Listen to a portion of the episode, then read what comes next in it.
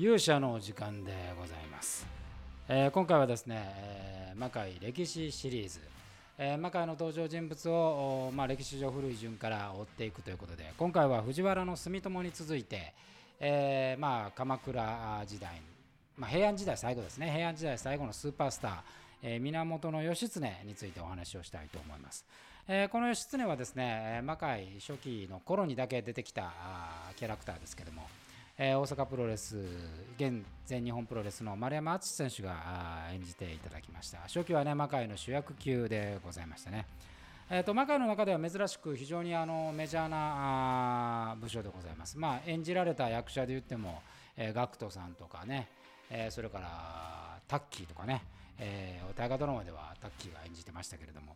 あのー非常に美少年、美青年で、えー非業の最後をね、華々しい活躍を見せた後、兄によって非業の最後を遂げる、えー愛する、ね、恋人、えー静御前との悲しい別れなど、まあ、非常にドラマチックなあの人生を歩んだというふうに言われています。え今回はそのこう華やかな部分というよりは少しこの義経の、まあ、影とか闇の部分ですね、えーここをちょっとお話をしていきたいというふうに、え思っております。えそもそもですねあのこの義経がこう世に出る前ですね、えこれはあの形としては、えー源氏と平家の戦いがあってこれに対して源氏が敗れる清盛に北平の清盛に対して、まあ、源義朝これ頼朝義経のお父さんですね亡くなったことによって、えーまあ武士の政権があー兵士に移ると。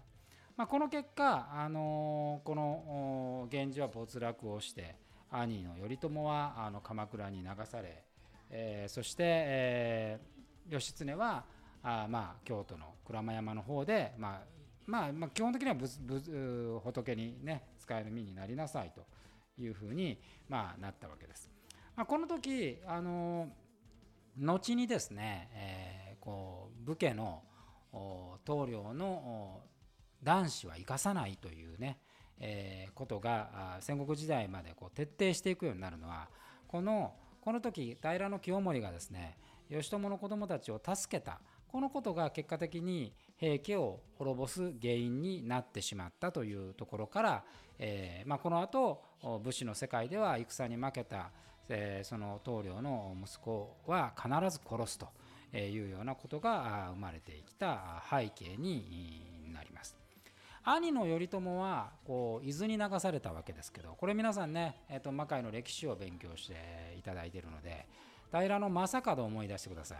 えー正門は関東で反乱を起こしてそして敗れて倒れたんですけども関東はそもそも平家の地盤なんですね兵士がいる地盤でございましたなので、えーここに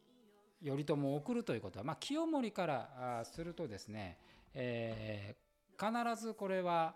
あの平家の中に一人置くわけですから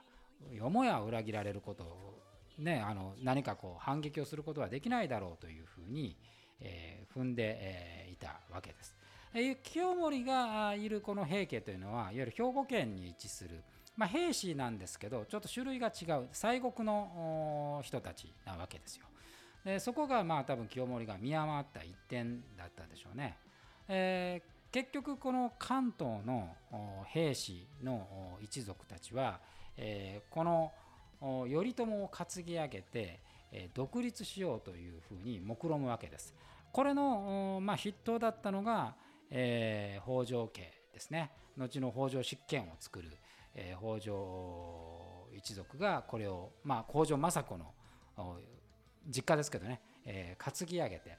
えー関東兵士が頼朝を源氏の棟梁である頼朝を担ぎ上げて反乱を起こすというのがこれが現実の姿でした。でこの反乱が単純に反乱ではなくてこの兵士西国にいる清盛たちのこう戦王的な振る舞いに対する後白河法皇がこれを討てということでこれに呼応する形で、えー立ち上がったことによって反乱ではなかったわけですよ反乱というふうには見なされないという、まあ、絶妙の政治的バランスがあったわけです。で頼朝という人は非常にこの政治バランスに長けた人でこの自分が兵士の一族たちに祭り上げられているってことを自覚した上で行動を起こしている。で彼は正直言うとおそらくなんですけどね後の鎌倉幕府の作り方を見ても西国に手を出す気はあんまりなかったといわゆる地盤にいている兵士たちはあの正門の夢を叶えようという一族ですよ。あの軍団ですよ。関東一円に、え自分たちの自治を取り戻す。これはもう奈良から平安時代にかけてまでずっと古代からあった、え西国 VS 関東という、え構想の中の一つ、まあ、集大成であったわけですね。で頼朝はその中に乗って自分の自由を得ようという考え。方で。それに比べると義経っていうのはもともと京都の鞍馬山で、まあ、あの言えば武家の育ちをしてないわけです。えー、まあ、あのいわゆるこうお寺に本来は入るっていう形ですから武士っていうものの生活をしてないんですよね。だから彼はどちらかというと非常にピュアに、え、父親に対する復讐を考えるというで兄に対してもその自分と共に復讐を叶える、え、同志であるというそういう見方をえしていたのではないかというふうに思われます。で、えー、一旦まあ欧州にこうやってこう頼朝の身を寄せるんですけどもこの辺りはね全然義経って評価されてないわけです。むしろあの一つ上の兄のね範頼という、えー、もう一人の弟頼朝のといった弟ですねこちらの方があの非常に評価をされていたようですね。でえーまあ、この頼朝この範頼と一緒に、まあ、兄弟で、えー、この兄弟で行くっていうのも頼朝からするとやっぱり自分の一族の誰かが入ってないとそれはまあ括弧がつかないということで、まあ、これを派遣してで現実にその後ろの軍団っていうのは関東武者たちの軍団なわけですよ。でそれがあまあ、えー、京都に、えー、なだれ込んでいくという図式で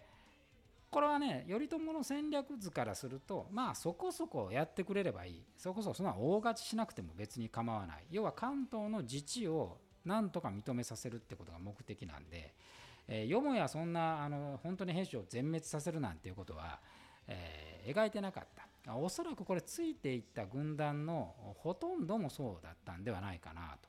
後にねあの頼朝は一切この鎌倉から出ずそしてようやく鎌倉幕府という特殊な政治形態を作ることを考えると、まあ、鼻からその考えであったというふうに思われます。まあ、ところが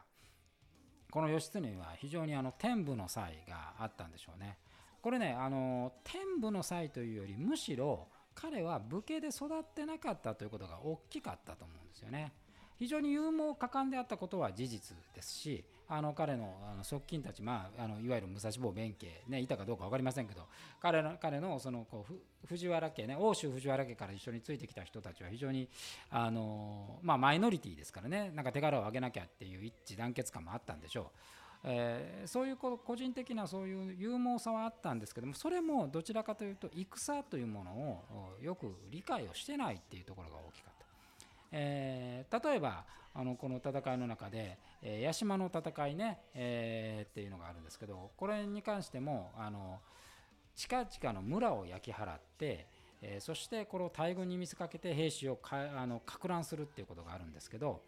実はこの当時あの戦というものはですね基本的に非戦闘員を絶対巻き込まないという考え方だったわけです。思い出しましょう正門が敗れた原因っていうのは自分の兵をえー、まあ稲刈りに戻してあげる、まあ、農業の農作業に戻してあげるっていうことで、まあ、3000も4000もいる兵を一旦戻すということをやっていたことを思い出してください。えー、これは兵であったとしてもあの彼らのそのこう生活サイクルというものは守る。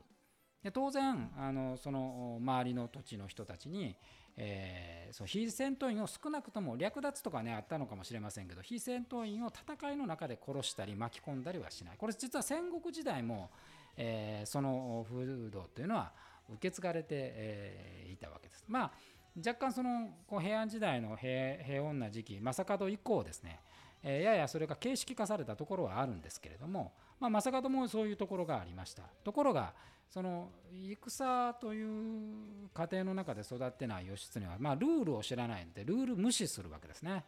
でこれが例えば壇の浦の戦いでいうと、えー、まあその船頭を居殺してしまうと。で平平家の人たちはまあ言えばそのルールにのっとってるわけですからいきなりルール外のことをされるので、まあ、対応ができないということになります。なので当時の人たちというか、えーと、一緒に戦ったあの平平、関東平家軍団にしてもルール違反で勝った勝ったってはしゃいでるような感じがしたんでしょうね。非常にまああの勝ち方も良くない、まあ、こう反則で勝ってんじゃないかと。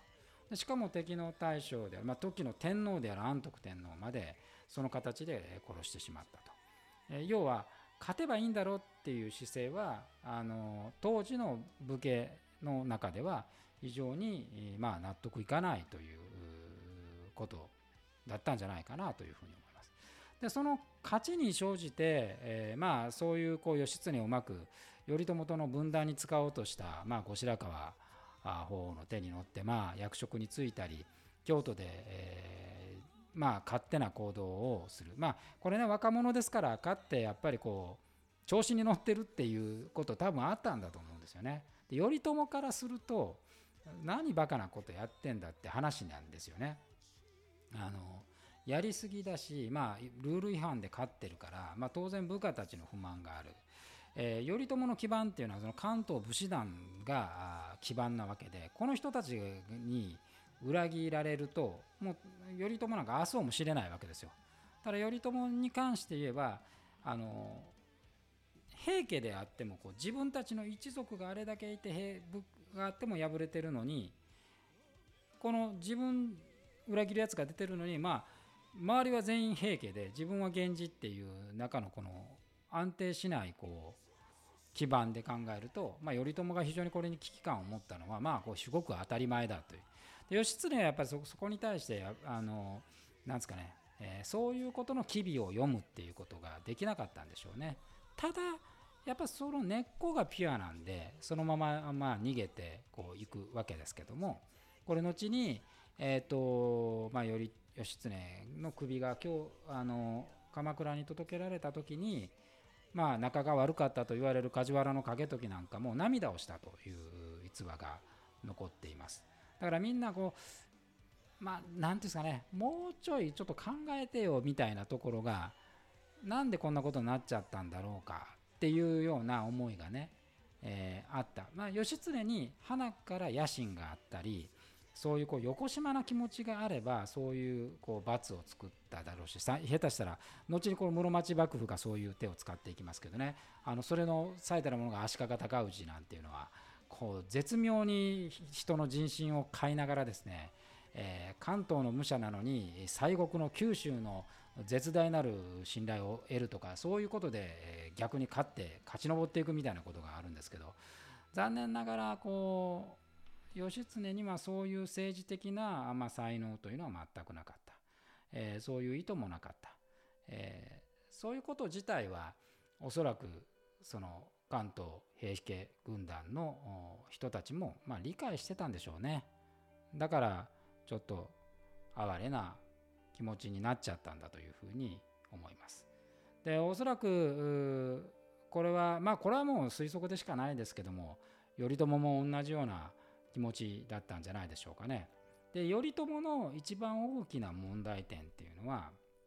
その自分のやっぱり弟に対してですねそういう自分の趣旨考え方というものをですね明確に伝えていなかったということがあるんではないか。でもっと言うと頼朝の立場というのは自分の弟にそれを告げるようなことすらできないぐらいの緊迫感緊張感というのがえー、この自分を担ぎ上げられているこの関東武士団にはあったのではないかというふうに思われます。えー、この頼朝が後に亡くなった後この頼朝の子供たちも、え、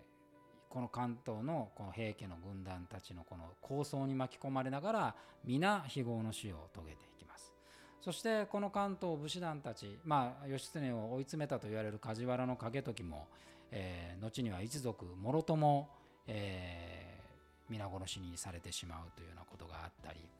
えー、天下は取ったもののこの関東武士団の悲惨な、え、出来事というのはあこの末路っていうのはね非常にこの鎌倉幕府っていうのはこの